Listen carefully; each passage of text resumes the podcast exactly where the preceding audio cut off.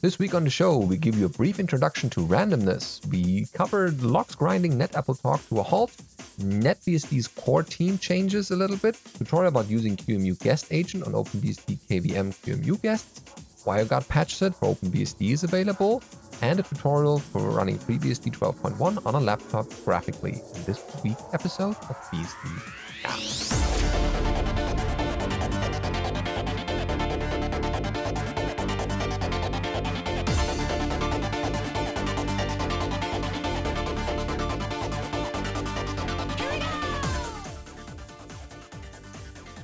BSD Now, episode 352, introducing randomness, recorded on the 27th of May 2020.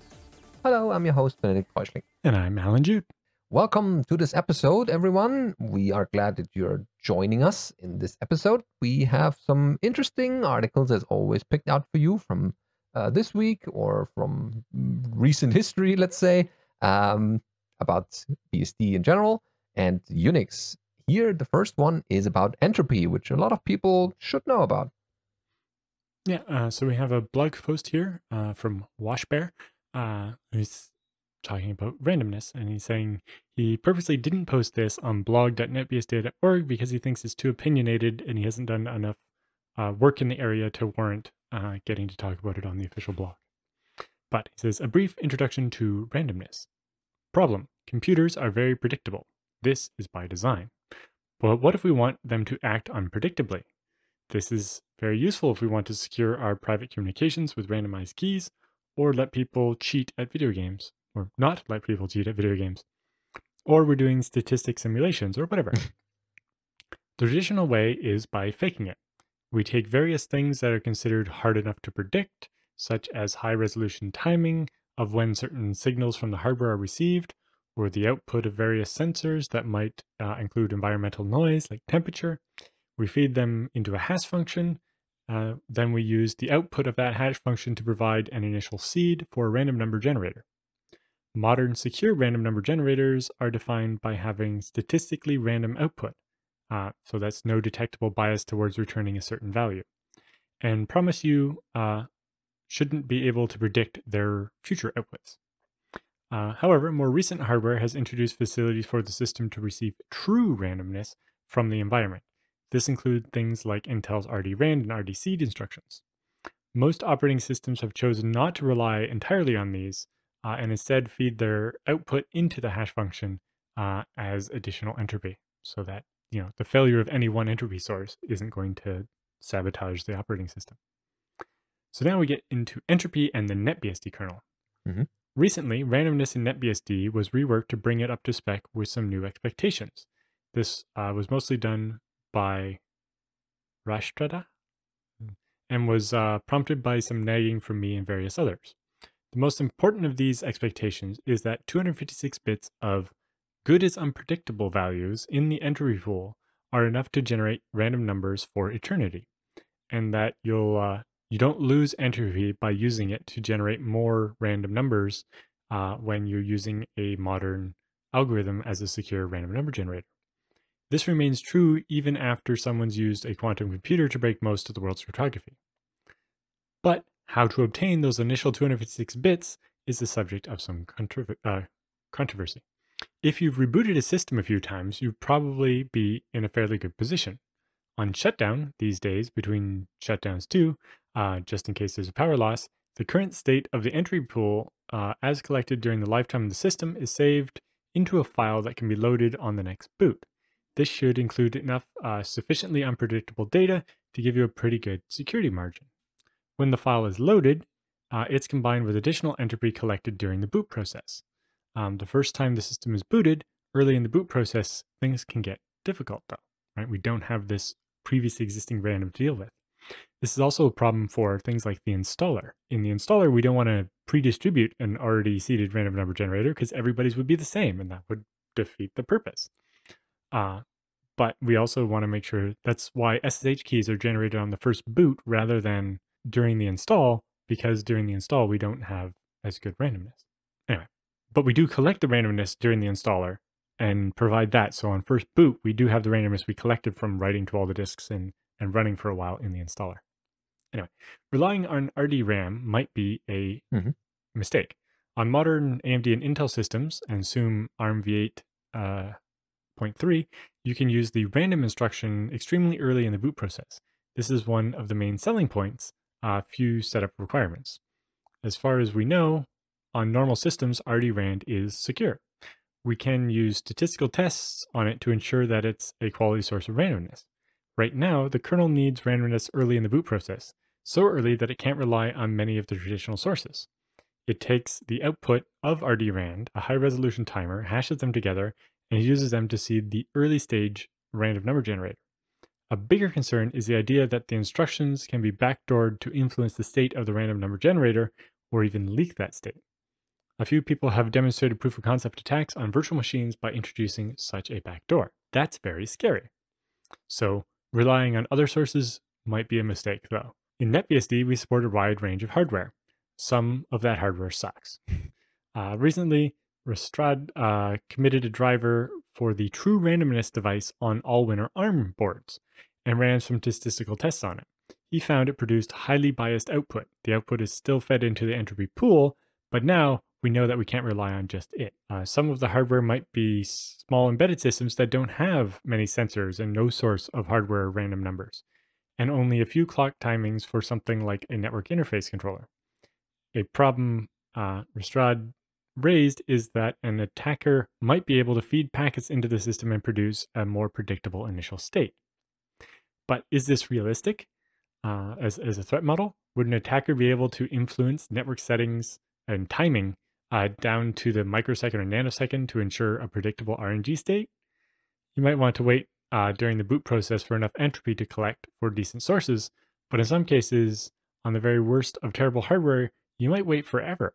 So, you know, in the worst case scenario, you might want to generate a seed from another machine, even or something. And it goes on to, you know, picking your poison and the ups and downs of each different option and says, you know, in the end, I'm just some uh, hacker chick and not a security expert or cryptographer, uh, but I do play one online. Uh, here's my take. We're all screwed. Hopefully, exploiting this is hard enough that nobody figures it out. If you want to feel like a NetBSD lawyer, you can read the rnd.4 man page. It references some interesting papers. Yeah, turns out uh, entropy ain't what it used to be. And so, yeah, it's definitely good to think about good randomness as uh, it's required in a lot of places in operating systems, turns out. Then next, we have a logs grinding net Apple talk uh, on FreeBSD to a halt over at Rubenerd's blog, which uh, presented at the BSD conferences in uh, Australia, uh, which was nice uh, here. I wasn't there personally, but the talk was recorded. So here's one from uh, the blog here. Uh, I've heard it said the cobbler's children walk barefoot. While possessing the qualities of a famed financial investment strategy, it speaks to how we generally put more effort into things for others than ourselves, at least in business. The HP microserver I share with Clara is a modest affair compared to what we run at work. It has six spinning Rust drives and two SSDs, which are ZFS mirrored, not even in a RAID 10 equivalent. This is underlaid with Geli for encryption and served to our Macs with NetAtalk or NetAppleTalk uh, over gigabit Ethernet with jumbo frames. I tried switching to Samba once, but NetAtalk was ju- uh, marginally faster for what we do and is way more compatible with the software we use, even with the recent additions to Samba 4 and the fact AFS is deprecated. I also run NFS to serve my FreeBSD Panasonic laptop. Uh, each of those is linked with an extra article. And because they basically only need to back up text, but I digress. So imagine my surprise and irritation when our AFP share suddenly went to absolute beep last night. The Mac Finder struggles to list directories of NASs as the best of, at the best of times, but I could barely load anything. Worse, the Finder would hang when loading folders with more than a dozen items, which required a kill all on the client side. I do still like macOS after all these years, but the fact that network share can bring down everything else with it reminds me of the dark days before process isolation. This sudden drop in performance was only happening or happened for me in the home environment a handful of times, but was usually an immediate sign one of the drives in the ZFS area was about to beep it. But a zpool status returned optimal for the pool in question, so everything's healthy and online. Uh, yes, I'm running these SSDs over USB 3 headers Yes, I know that's bad and that I should feel bad. Cobblers aside, they also say necessity is the mother of invention. Sure.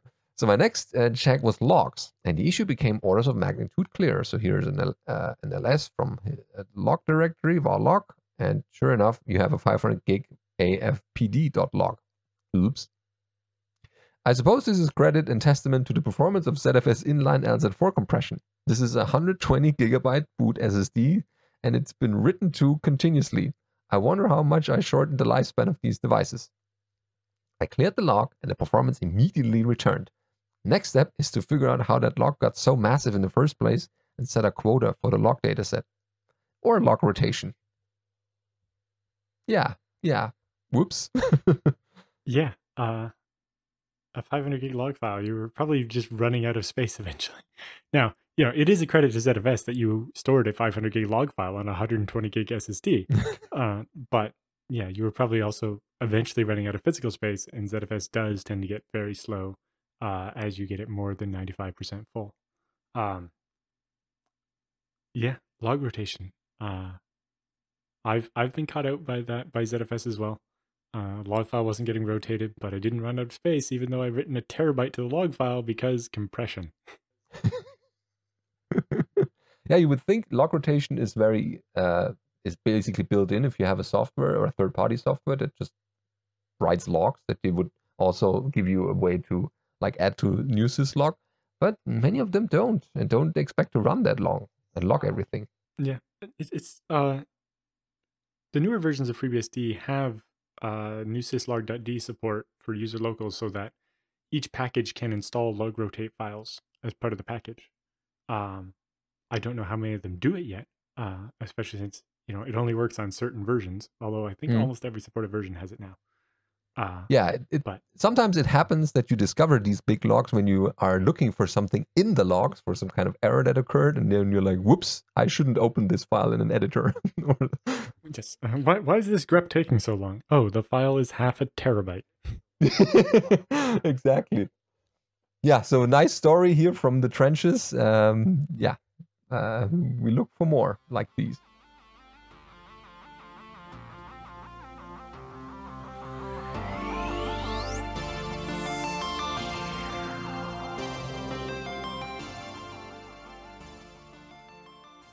In our news roundup this week, we have uh, changes to the NetBSD core team.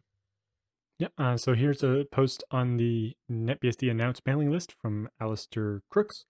This is Matt Thomas, who has served on the NetBSD core team for over 10 years and has made many contributions, including the ELF functionality, uh, being a longtime VAX maintainer, GCC contributor, and generic PMAP, uh, and also networking functionality and platform bring up over the years. Matt has stepped down uh, from the NetBSD core team, and we thank him for his extensive contributions. Uh, on the other side, Robert Elz, a longtime BSD contributor, has kindly accepted an offer to join the core team and help us out with the benefit of his uh, expertise and advice over many years. Among other things, Robert has been maintaining our shell, liaising with the Austin group that maintains POSIX, and bringing up to date uh, with modern functionality. I met Robert Elz at uh, Asia BSDCon one year. Oh, I don't have a face at the moment, but probably uh, was before my time when I went. The Australian guy that gave the keynote at Tokyo, probably the year before you started coming. probably, yeah. Okay, so you have the advantage of having a face to a name. He, if you, if you remember Kirk's stories about working on uh, BSD at Berkeley and like um, sharing one computer and working in shifts. Uh, Robert would come over sometimes during the summer, uh, the you know the off time from the university in Australia, and work uh, with Kirk on on the original BSD. Mm, wow. And stuff. Yeah, he had a lot of cool stories from his talk. I think there's video of that online. Could very well be that they have those because Asia BSDCon has been recording many of the conferences or the talks. Uh, mm-hmm yeah, I'll probably dig in the archives a little bit. So yeah, uh, congratulations and good luck to the people joining the team, and uh, thanks, I guess, are due to the people who are leaving the team as well for their work. And uh, yeah, good luck to the NetBSD core team.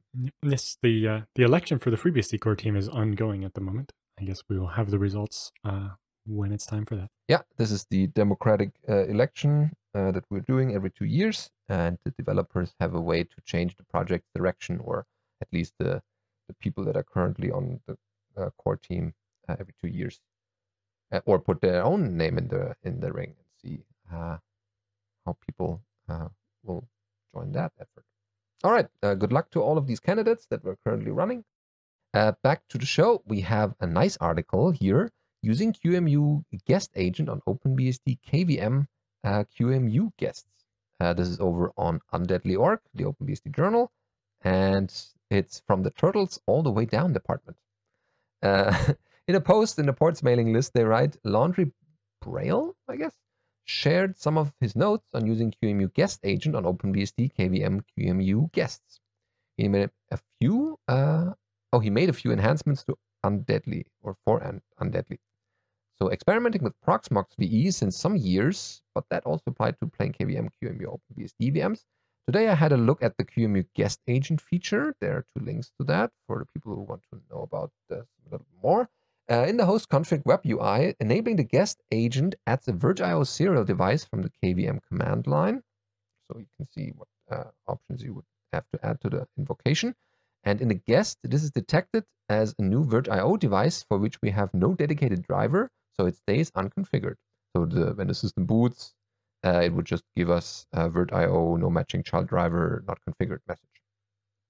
But looking at the QEMU guest agent and Proxmox QM docs, also linked here, there's a way to tell Proxmox to use the ISA-serial device type to say, ah, this is uh, an ISA type uh, device, okay, which adds another device type to the KVM command line. If you put that in and restart, I guess, the guest will say there's a new serial device, COM0 is used by the QEMU console. Uh, so COM1 is now detected as a new device. Yeah.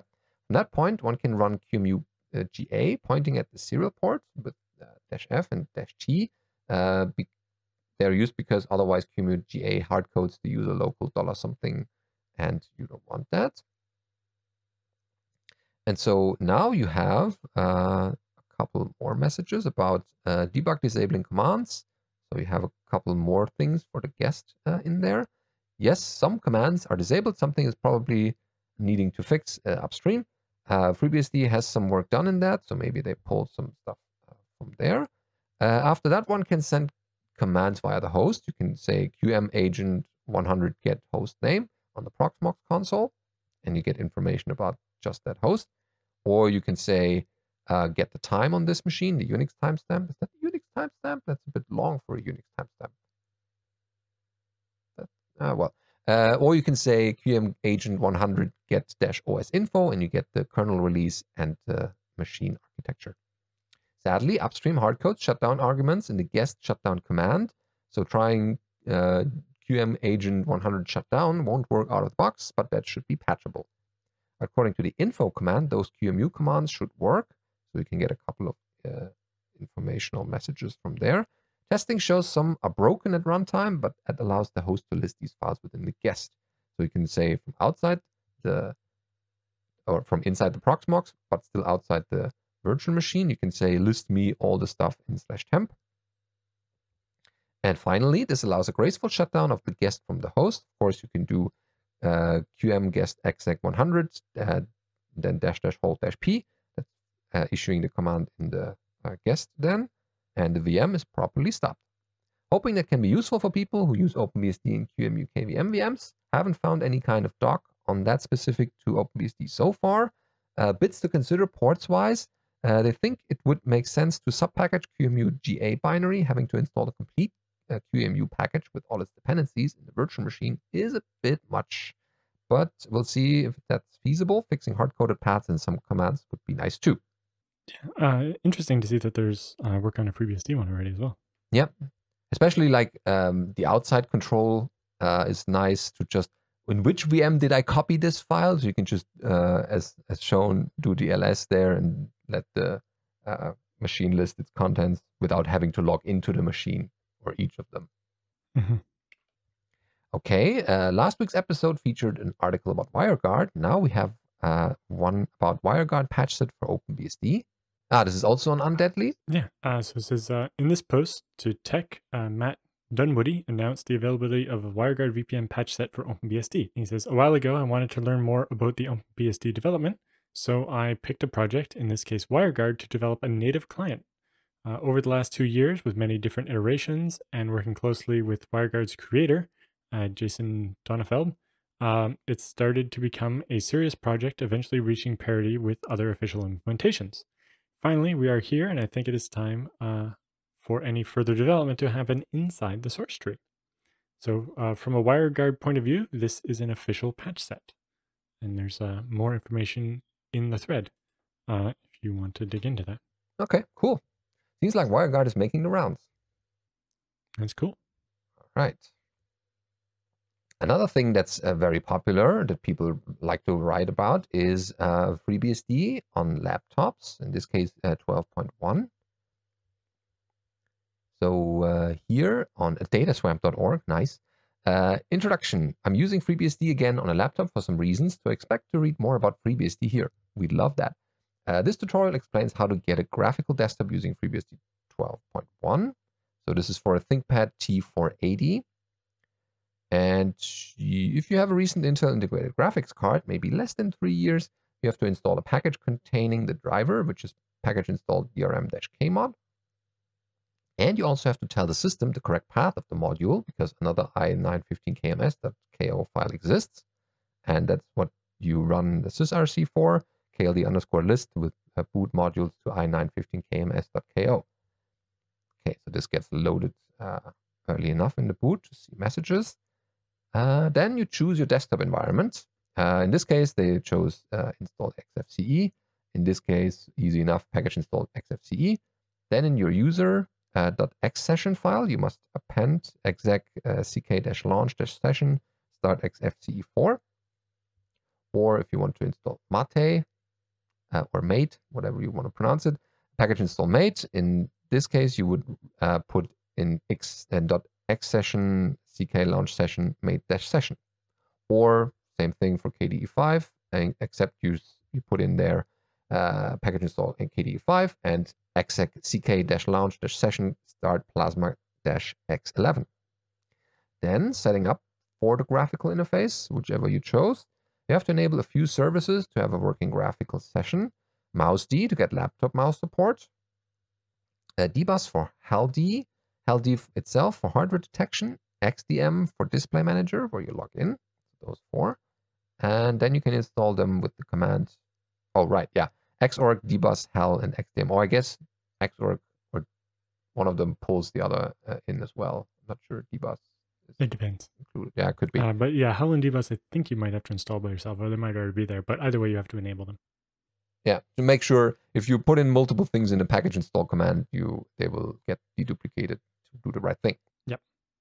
Um, and then power management, you can set up PowerD uh, to try to save battery on your laptop. WebcamD to get um, support for your webcam and, and other USB devices going. Um, and you know you want to make sure you put your user in the webcamd group so that you'll be able to open the webcam devices it creates. Yeah, uh, definitely webcam support is good to have these days. Yeah, it's a nice and easy to follow tutorial for running FreeBSD graphical on a laptop. Yep, and they also have a link to another blog they found after the fact uh, that explains uh, how someone else installed FreeBSD on their ThinkPad T480. Ah, with cat pictures on the first. well, it's the cat is in the background, but it works as a cat picture. Um, yeah, so definitely there's more there if you want to read on more configuration details. And uh, yeah, good way to start your FreeBSD laptop journey. In the Beastie Bits this week, we have a list of useful FreeBSD commands. I guess this list is ever growing. Uh, so the first one they have is package, lets them install curl, uh, and then they use curl to check the weather based on, I'm guessing this is GeoIP based. But if you go to wttr.in, uh, it gives you uh, the weather forecast for the next day and a or three. Um, in ASCII. Then they're looking at uh, a tool called WhatWeb, which actually analyzes a website and tries to guess which um, um, like web stack it is using. Mm-hmm. and that's an interesting tool. I have wondered about something like that a couple of times. I've only ever tried to do it manually, and that's kind of uh, not easy. Uh, and then they looking at uname-r and FreeBSD version commands. Um, a file called reboot-required in var run that's left behind by I think FreeBSD update and other things. The watch command uh, isn't th- there's a command in FreeBSD called watch, which is for watching other users. Um, and so if you're used to the watch command from Linux, uh, you can install GNU dash watch or CMD watch, uh, which gives you uh, basically you can do things like run the same command once a second and keep refreshing it on my screen, kind of like a like top or so, some interactive program like that that keeps refreshing. Um, it's quite useful to be able to watch the output of, you know, even just ls on a file while it's copying, uh, and see the file growing. In that example, you can just use siginfo on FreeBSD, Control T, Mhm. but uh, there are times when you actually do want to use something like the watch command from Linux, and you can install that as GNU-watch or CMD watch on BSD. Oh yeah, yeah. That's a nice list of interesting and useful things. Uh, they have something about MySQL. They have stuff about viewing and manipulating files and logs, as well as at the bottom uh, DNS-rated commands like dig. Find out, you know, uh, name server lookups. Yep. Uh, drill is built in, uh, so it can be more useful than dig, but in general, uh, one of those tools is often super helpful. Yep. And yes, uh, on on FreeBSD newer than 10, bind is not included, but you can install bind dash tools to get dig and host and so on back. Yeah. I think host again, we, we have the LDNS versions of, of drill and host and so on, but pretty close. Cool. That's a good list. Uh, yeah. Then next we have master your network with Unix command line tools. This is similar, but network related. Uh, so this post over at itnext.io has more networking and Unix-based systems and command line tools. Uh, an interesting one they have here is speedtest-cli is a command line interface for testing your internet bandwidth. And it says it might hold the key, although not the solution, uh, to why your network is slow, being able to tell uh, whether it, you know, is the 28 Chrome tabs you have open. 28 is not a very high, high number of Chrome tabs, right, Benedict? No, no, not at all. Whistle innocently here. but they show how to install it uh, from Python pip or set it up with Git or uh, from Homebrew on a Mac and so on.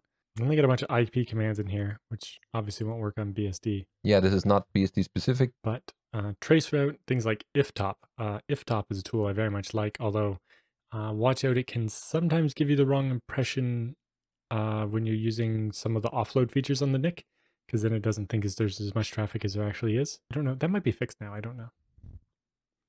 Uh, but they do talk a bit about ifconfig, and then, like we said, iftop. Um, SS is Linux's lame reimplementation of sockstat, uh, but you can just use sockstat on on FreeBSD. I don't know if OpenBSD has something like sockstat, um, but interesting. Uh, and then vnstat, we have talked about that uh, on OpenBSD before on BSD now. Uh, nettop, I remember using maybe not the same thing as this nettop, but there's that. And obviously, tools like nmap are very common. Um, and you know, TCP dump is uh, should be in everybody's toolbox. Oh, yes. So that was a, a little light on the BSD specific stuff, but uh, is still quite useful. Oh, yes. Very nice. So, always good to have enough tuto- uh, tools in your little networking uh, tool set, as Alan said. And then uh, we have original Unix containers, aka FreeBSD jails. This is a, a Twitter thread, I guess, or at least an image. Yeah, yep. Uh, oh, here, see? This is from a shelf in a supermarket. Yeah, so it's uh, a picture of uh, a bunch of Tupperware plastic containers uh, for sale at a store, and they're labeled Unixware. Uh, and you know, the obvious Twitter comment is the original Unix containers, aka FreeBSD jails. Ah, and then people posted in uh, similar things. Oh, yes, nostalgics will be very happy to see these. I'm, I could have made a joke of some kind like that because after BSDCan last year, I had to go to the grocery store and buy Tupperware um, because I won the giant, like one foot diameter cookie the second to last cookie of BSD can Hmm.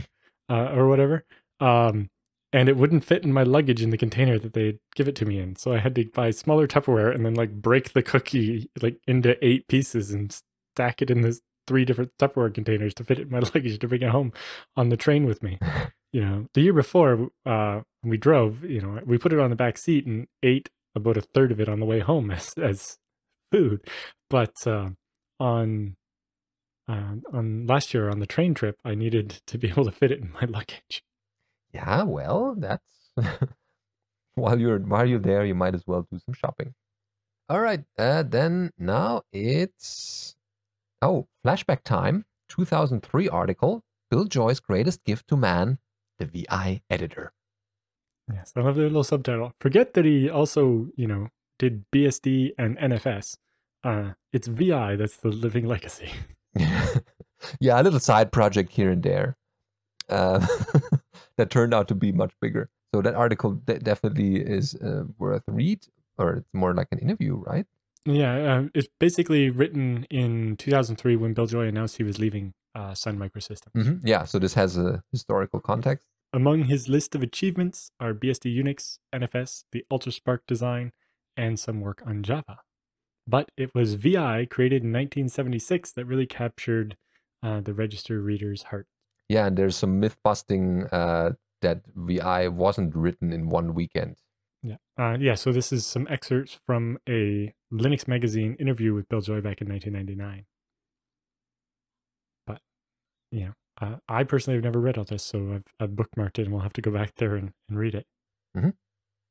Uh, then we have the FreeBSD Journal article, uh, not article, the whole issue uh, from March and April of 2020 for you about file systems.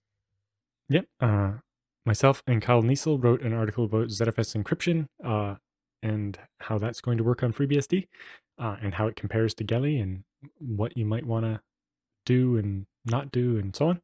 Uh, and then I think it was uh, Alan Somers did an update on the work he did on the Fuse drivers in FreeBSD uh, with a grant from the foundation. Uh, and again, um, Kristof Provost talks about the work he did on the bridge interface in FreeBSD under uh, foundation sponsorship. There's the letter from the foundation that each issue contains, uh, a new Faces of FreeBSD, which I think had, had two different people in it, um, the FreeBSD Foundation project update uh, about toolchain modernization and other stuff, uh, reports from conferences. Uh, we might not have any of those in the next couple issues, uh, but the last conference they managed to attend before everything got locked down, uh, there's a report there. Um, and uh, the letters column uh, with Michael W. Lucas is always entertaining. And the event calendar, um, which includes a bunch of virtual events where maybe you wouldn't have been able to travel uh, to go to some of these conferences before, but you might be able to attend them virtually now. And uh, yes, remember that the FreeBSD journal is now free to read, and you can uh, just get it as a PDF if you like. Yeah, which is great to read on various devices. And uh, if you are looking to be an author or want to contribute something of an article yourself, then definitely get in touch. We're always looking for people to write. Uh, with the uh, yeah pandemic still going on in the world, there's, as Alan mentioned, a little less time for meeting in one place. So we have to do the social distancing thing, but that doesn't stop the Hamburg people from meeting online. Yes. Uh, so my user group, which had barely gotten started before we uh, stopped being able to have meetings, uh, has had our last two meetings online. Um, the one a couple weeks ago, uh, Warner Losh even managed to come and join us for a while, uh, and it was fun to have people from uh, far away that never would have managed to show up for our little, you know, gathering around a table at a restaurant meeting. Um, so we're hoping to take maximum advantage of that while we can. So uh, it's the second Tuesday of each month. So the next one will be June 9th. Starts at 6:30 p.m. Eastern because we kept the time from where we would meet if we were all doing it in the same place. But if you go to hambug.ca, you can um, check out our website and we talk about it. And the the ham is for Hamilton, where I live. Not uh, we're not talking just about amateur radio. Uh, we have not talked about amateur radio, but there's no reason we couldn't. If uh, I don't think we have any hams actually attending, but if people wanted to, uh, it's definitely a thing we could talk about.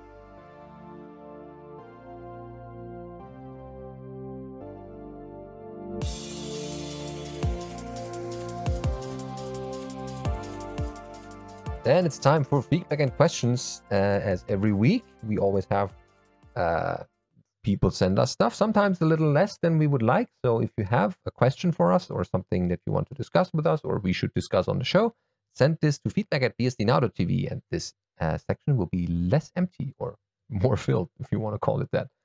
Uh, the first one who did that was Lubomir, or at least that we have this time, about Geli and ZFS. So goes like the following Dear Alan, Benedict, and JT, thanks for the nice podcast. You're welcome. I find a lot of interesting things on BSDNow.tv. Well, me too, by just doing the show. I have some questions for you. Okay, here we go. Uh, the first, I have a laptop with one SSD. I have installed FreeBSD 12.1 with ZFS and Geli. These days, I decide to move the installation to a bigger SSD. My first thought was to copy the data with DD, but I have heard that encrypted disks do not do well with DD. I tried cloning the disk uh, with a disk duplicator and a Ricoh external SATA to USB docking station, but with no success. On reboot, I get uh, the dreaded GPT ZFS boot. No ZFS pools located, can't boot. Okay, I searched the net for any solution to this, but Al proposed I could find to repair with gpart to enable the Geli partition with Geli configure-g uh, did not help. Do you have any idea how to quickly clone an SSD with ZFS and Geli? Uh, yeah, so um, there's two ways. The one is to basically create a new pool on the SSDs uh, and then do ZFS send from the old disk to the new disk, uh, which doesn't actually clone it. It rewrites it. It's different. Uh, it has advantages in that it can defragment the data and, and give you a, a, cleaner version, but it might be. Uh, and the other main advantage it has is it only copies the data you're using. Whereas if you use DD or a disk duplicator, you have to copy all of the blocks, uh, which means, you know, if the disk is only a third full, you're doing three times as much work uh, with a full clone with DD or whatever. But in general, Geli will work fine with DD as long as you might run into problems if you have both disks connected at once on the next boot because it will have the same ID numbers. Uh, like the GPT uh, partition table the each partition is meant to have a globally unique GUID. If you clone the disk, then they both have the same, then it can confuse things, but in general. Um, so to debug the problem, your best bet is probably boot off of FreeBSD rescue or installer disk and see what you can see with Geli attach and zpool import and so on. Uh, and, you know, determine what's there with uh, looking at, uh, you know, gpart show uh, and things like that and actually figure out what's on the disk and, and so on. And that might help you figure out what's going wrong there. Yeah, everyone dreads that message. Uh, it's the harbinger of doom, but you can save yourself from that. Yeah, so if you're getting that one, if you don't get asked for the Geli keys, then obviously it's not detecting Geli, and the Geli configure dash G might be the right the thing that you need. Um, Whereas if you're if that's working, but then you're not finding the disk later, then it's I think uh, configure dash B you need so that the kernel knows to mount it later on and and some other different things. But if it's in this point, it looks like it's not even trying to do Geli. You might make sure that you have a new enough GPT ZFS boot that actually understands Geli. But if you're copying an existing disk, you would assume uh, you'd had that on the disk when you copied it. So hard to say uh, or would MFS BSD uh, trying to boot from there and then import it this this way? Yep, uh, MFS BSD is a, a, very helpful rescue system. Okay, um, hope that helps you. Uh, second question here. I tried to ZFS send and receive the whole data from the source SSD to another machine where I have enough storage with ZFS send and receive. On the receiving side, I wanted to have the data in certain data sets like zroot slash temp slash from SSD. But I had a problem. On the sending side, the pool is named zroot, and on the receiving side, it is the same. On the receiving side, it asks to replace the existing data sets. Where did I go wrong? There's an option for that. Right. Um, well, in particular, when you run the receive command, you want to tell it where to put the data set you're sending. So I think what you actually wanted was zroot slash temp slash from underscore ssd slash zroot. Um, because because from SSD already existed, that's what it was trying to do. Um, there is also an option in I don't is it in send or receive to strip the pool name off. Um, it's something like dash D or something, but it's right. I just I don't remember if it's on the send side or the receive side that you do that. I think it's the receive side. Anyway, Uh, yeah, the, the man page will tell you that, but uh, you don't necessarily need it. Just make sure when you do a receive of a new data set, the name you give it on the in the receive command should not exist.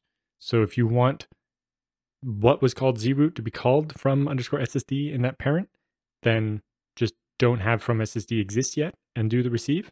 Uh, or if you want it to be temp slash from underscore SSD slash zroot, then just add the slash zroot part to your receive command. And because it doesn't exist, it will create it. And uh, yeah, you don't have to worry about it clobbering your your main zroot pool.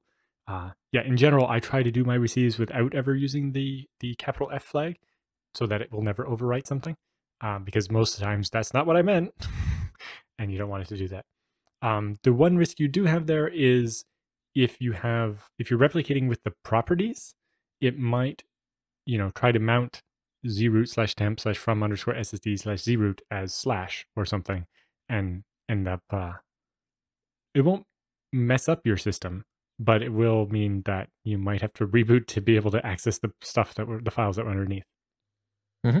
Yeah, that's why they implemented that option because they saw that uh, that use case, and so it's uh, it's a common error, I guess, but nothing that is uh, too too trivial, not not too difficult to solve. Uh, then the third is one proposal for the podcast. Can you please invite more BSD developers to tell the story how they started with BSD and possibly to give advice how to start coding with BSD, different coding languages? Uh, I hope it will influence younger people to start using and contribute to BSD. Yeah, that was always the idea. Uh, scheduling has been difficult lately, but we will have to try to do that more. Yeah, um, we need to hunt down people more, and uh, they need to schedule time and all that, and uh, equipment should work, and audio recording, and but in general, it's a good idea. That's how BSD now started way back when with interviews, and uh, yeah, we try to find more people this way. Or if you are now feeling, ah, I should do an interview with BSD now because either I haven't done any of them or I haven't done them in a while, then reach out to us and we'll be happy to hit the record button with a three person conference.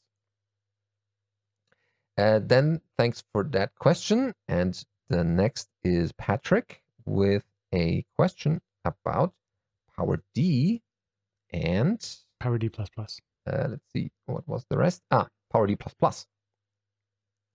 Uh, Patrick writes, First of all, I wanted to say that I really enjoyed having JT on the show recently while Alan was absent, recently-ish. Uh, I hope you have him participate more frequently in the future. Oh, JT is participating a lot in the background. Yeah, as long as I don't have to, you know, have gallbladder surgery again, then JT can come on as often as he wants. That that we don't have to knock Alan out to just have JT. yeah, same goes for me, I guess. Um, so yeah, all well intended. Um, yeah, definitely. Uh, JT filled in a very good spot, so that was helpful. Um, because otherwise, I would have done the show alone. That would be a bit boring. Okay, so I was wondering if you could give some information about FreeBSD and PowerD uh, in regards to PowerD++, I guess. Does Intel Turbo Boost work automatically or does it need additional configuration in software or the BIOS? How can I test to ensure okay. this is working as expected? One question at a time. um, so PowerD versus PowerD++. I've not really tried PowerD++. Um, I think it's supposed to consider multi-core a bit better. I don't know if it achieves that very well or not. I think Colin Percival tried the two and you know measured the results of his battery life. I don't remember what the result was though, but you might be able to Google for that. Um, so does Intel Turbo Boost work automatically? Ish. Um, so on FreeBSD, you will have a set of sysctls like I think it's dev.cpu.0. Uh, and in that one, there will be uh, a node called freq, as in frequency, uh, and one that has a list of the supported frequencies. And normally you will notice that, um, you know, it has a, a, range of frequencies up to whatever gigahertz your machine is. Um, and then there'll be that plus one, and that is Turbo Boost. Um, and so if you're using PowerD or PowerD++, when it thinks the machine's busy enough, it will try to up the clock to the maximum, which will enable Turbo Boost. Uh, so there's not anything special you have to do. You can Uh, now the BIOS takes care of actually getting to decide when and how much to turbo boost. That's not really a, an OS thing. Um, but yeah, uh, so you can control it with the sysctl manually. Just um, also if you just set the the frequency to 9999, it will just automatically pick the highest valid value for you. Uh, and that will work. And yes, uh, so if you use PowerD or PowerD++, it will be able to take advantage of high, uh, Turbo Boost automatically. Okay. And then how do you ensure it's working? That's a little harder.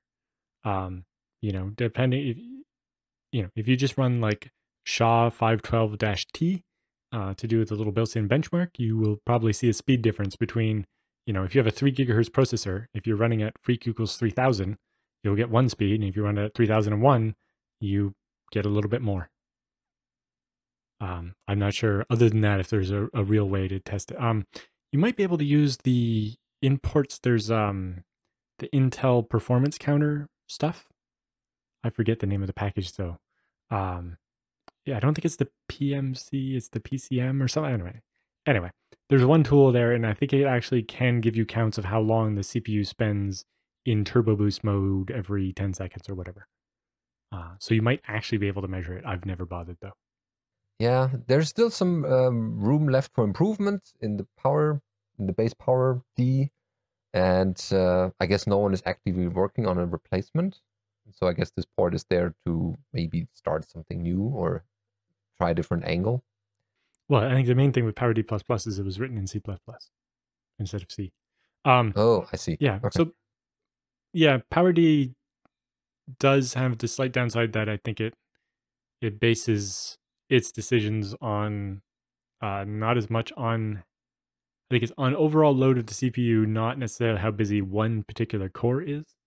But uh, at the time, Turbo Boost didn't support. Um, well, actually, I think at the time PowerD was written, there was no concept of Turbo Boost. Uh, and then even separately, Turbo Boost was, you know, you had one setting for the whole system. Uh, whereas now with the newer stuff that's less controlled by the OS, the BIOS can actually tune different cores to different speeds, I think. Uh, mm. And it gets more and more complicated. Yeah, it's a complex mixture of hardware and software needing to work together. Uh, the second part of the message goes What support does FreeBSD have for temperature sensing and fan control? I read that OpenBSD's. Yeah. Okay, so starting with that, one question at a time. no, I, I, thought it was connected to it. So yeah, but um, though there's a uh, a kernel module called Core Temp, uh, which supports both Intel and AMD, and it will add information to that dev.cpu.0 and .1 and however many CPU cores you have, uh, and will show the temperature of the CPU core uh, and like what its maximum is and a couple other bits of information about temperature. Outside of that, there's not that much. However, in ports, there are tools like the, I think, MBMON, uh, which can talk to the motherboard and get a bunch of stuff about temperatures and control some fans. And then if you have something more server-like, like a Supermicro machine, the IPMI tool thing can be used to manage, uh, to access temperature sensors and even control the mm-hmm. fans. Mm-hmm. Yeah, for servers and uh, similar devices. Um, they read that OpenBSD sensor framework was ported to FreeBSD as a Google season Summer of Dogs. sorry, uh, season of code. Sorry, I, I kind of mixed the two up now. It's it's Summer, Summer of, code, of Code, not Season of Dogs. Yeah, um, a few years ago, but couldn't find anything about any parts of FreeBSD actually using it. Uh, yeah, um, I don't know that it ever went anywhere, and I think it was quite a few years ago now. Um, also, not sure. Like, I don't know much about that OpenBSD sensor framework. I'm not sure if that was mostly targeted at regular machines and, and servers, or if it was more about a generic framework for you know embedded machines that have lots of weird sensors and uh, stuff. I never got to play with that much. Um, but in general, the main one I've cared about on my servers is the CPU temperature, and I can get that automatically with the core temp thing. Uh, or it was a server and I was doing IPMI and monitoring that stuff, or you know using Smart to monitor the temperature of the hard drive. Um, I guess this is more about laptops and saving a bit of watts here and there. Yeah, I don't know what else to say. So the things like MBMON, uh, which basically use the same interface that you know I think the tool called MBMON for um, Windows would use to control the CPUs and stuff. I know back in my overclocking days when I was in college, uh, I had a tool in my Windows toolbar there that would let me turn the fans up and down. So it's like, oh, I'm going to play a game, time to turn the fans up. Or, you know, I'm trying to watch TV, time to turn the fans down. Yeah, different use cases. Um, again, there's still room for improvement in the power area, um, but that's currently the state of the system. And uh, if you know someone or are interested in this kind of thing, there's definitely um, work to be done that can help uh, a lot of people, not just servers, but also laptops. Uh, thanks for your uh, feedback about the show. And uh, that pretty much wraps up this episode for this week. Uh, definitely tune in next time again. And thanks for listening to this one.